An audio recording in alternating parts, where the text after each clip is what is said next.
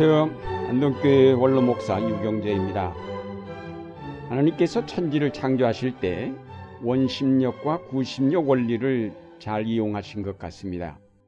태양계를 보면 태양을 중심으로 여러 별들이 돌아가고 있고 지구는 자전축을 중심으로 돌아가고 있습니다.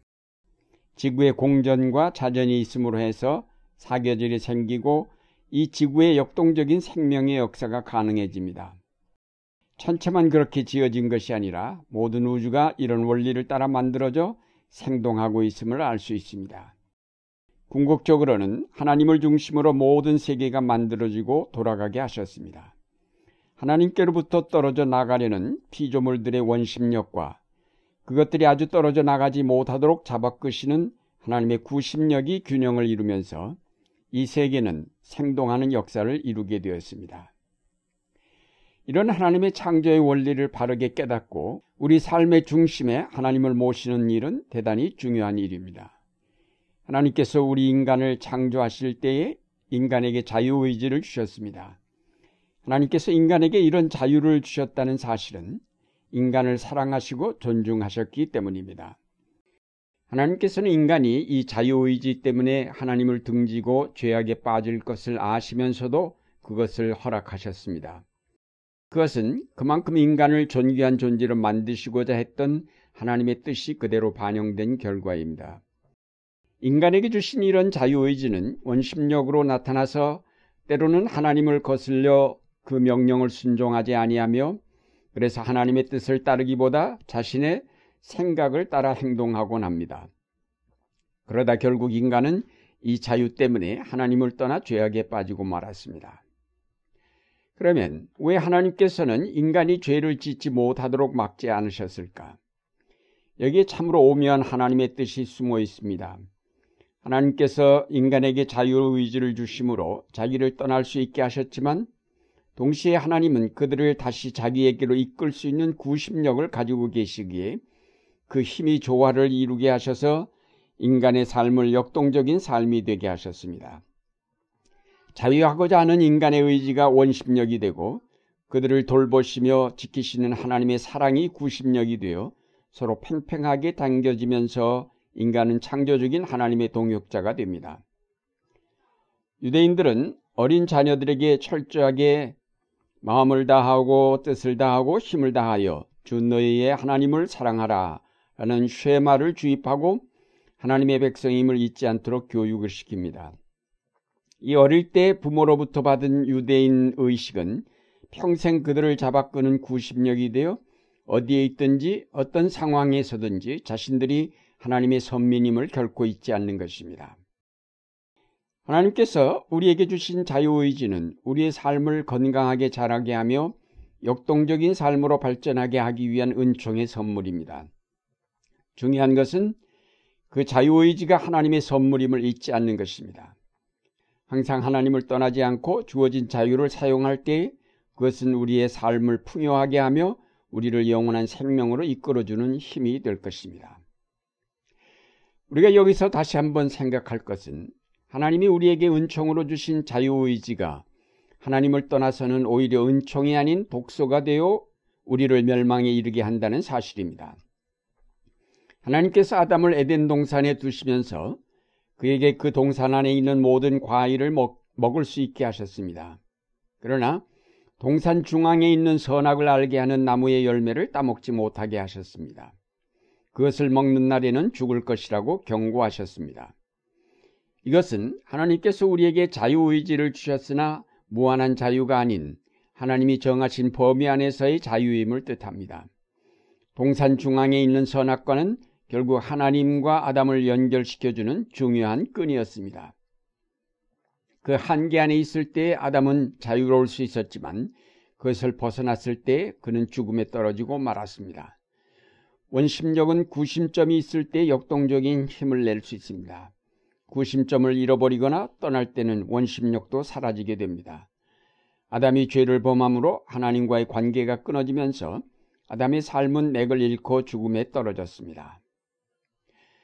19세기 산업화 이후 인간의 역사는 계속 발전을 하면서 돌이킬 수 없는 파멸을 향하여 치닫고 있습니다. 그것은 인류 문명의 발전이 하나님을 떠나서 인간의 욕망을 따라 이루어졌기 때문입니다. 아담이 선악과를 따먹었듯이 인간의 욕망은 지켜야 할 최후의 선을 무시하고 물질 문명을 발전시키면서 죽음의 공포가 이 지구를 내려덮고 있습니다. 오늘날의 세계는 하나님을 떠나서 너무 밖으로 튕겨나갔습니다. 그럼에도 여전히 돌이킬 생각을 하지 않고 계속 이 지구를 파멸로 몰아가고 있습니다. 지금 세계는 그 구심점을 떠나서 제멋대로 나아가므로 역사의 종말을 재촉하고 있습니다. 하나님께서 이집트에서 노예로 고난을 당하던 히브리인들을 불러내어 신의 산에서 계약을 맺으셨습니다. 그 계약의 내용이란 나는 너의 하나님이 되고 너희는 내 백성이 된다는 것이었습니다. 이 말씀은 결국 하나님께서 그 백성의 구심점이 되셔서 그들을 역동적인 민족이 되게 하시겠다는 계약이었습니다. 그리고 그들에게 율법을 주셨습니다. 그 율법은 그들을 하나님께로 연결시켜주는 일종의 끈이었습니다.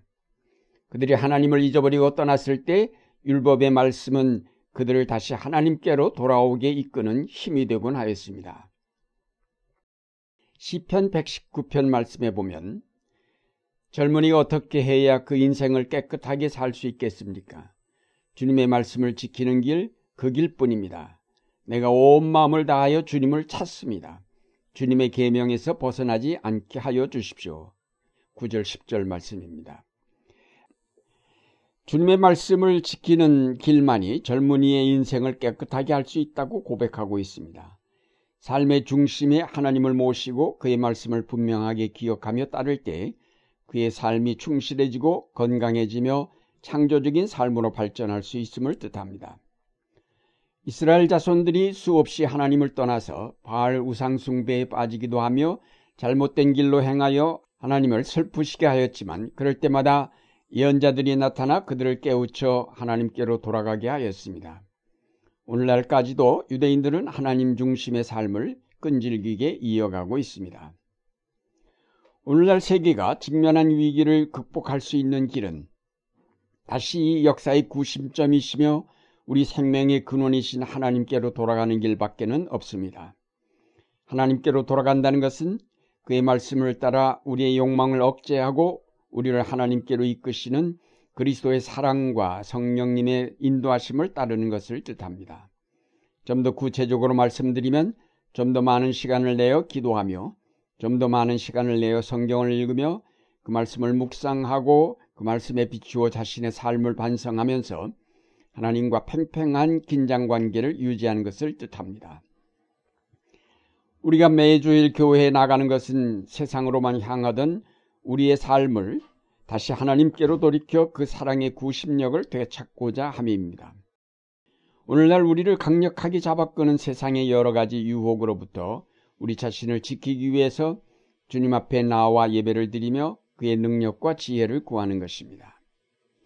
우리가 주님 앞에 나와 그의 말씀을 듣고 깨달으며 지혜와 능력을 얻을 때 세상의 욕망으로 이끌리는 내 자신의 강력한 원심력을 조정하여 창조적인 삶을 이루어낼 수 있게 될 것입니다. 사랑하는 여러분, 우리가 진정으로 활기에 넘친 삶을 이룩하려면 무엇보다도 우리의 삶의 구심점인 하나님을 굳게 잡아야 할 것입니다. 하나님의 큰 사랑을 기억하고 그 말씀을 따라 바른 신앙 생활을 이룩할 때 우리의 삶은 시냇가에 심겨진 나무처럼 싱싱하게 자라게 될 것입니다. 이렇게 우리 삶의 구심점인 하나님을 섬기며 그의 말씀을 따를 때 우리의 삶은 점점 더 자라며 마침내는 영원한 생명에까지 이르게 될 것입니다. 이제 하나님께서 우리에게 허락하신 자유의지를 바르게 활용하기 위하여 구심점이 되시는 하나님을 굳게 붙잡아야 하겠습니다. 구심력인 하나님의 무한하신 사랑과 원심력인 여러분의 자유의지가 균형을 이루므로 하나님과 사람 앞에 칭찬을 받는 여러분의 생활이 되시기를 바랍니다.